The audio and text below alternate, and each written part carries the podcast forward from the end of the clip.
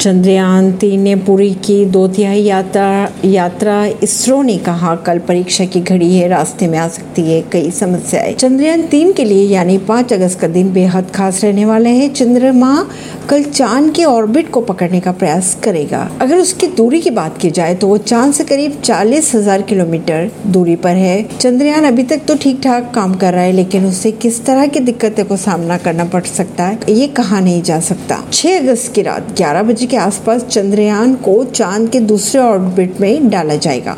9 अगस्त को दोपहर पौने दो बजे के आसपास तीसरे ऑर्बिट मैन्यूवरिंग होंगी। 14 अगस्त को दोपहर 12 बजे की अगर बात की जाए तो उसके आसपास चौथी और 16 अगस्त को पांचवा ऑर्बिट इंजेक्शन होगा।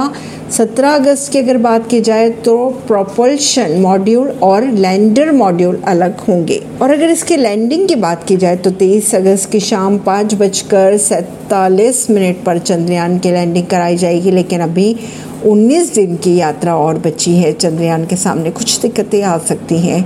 अगर इसरो के माने तो।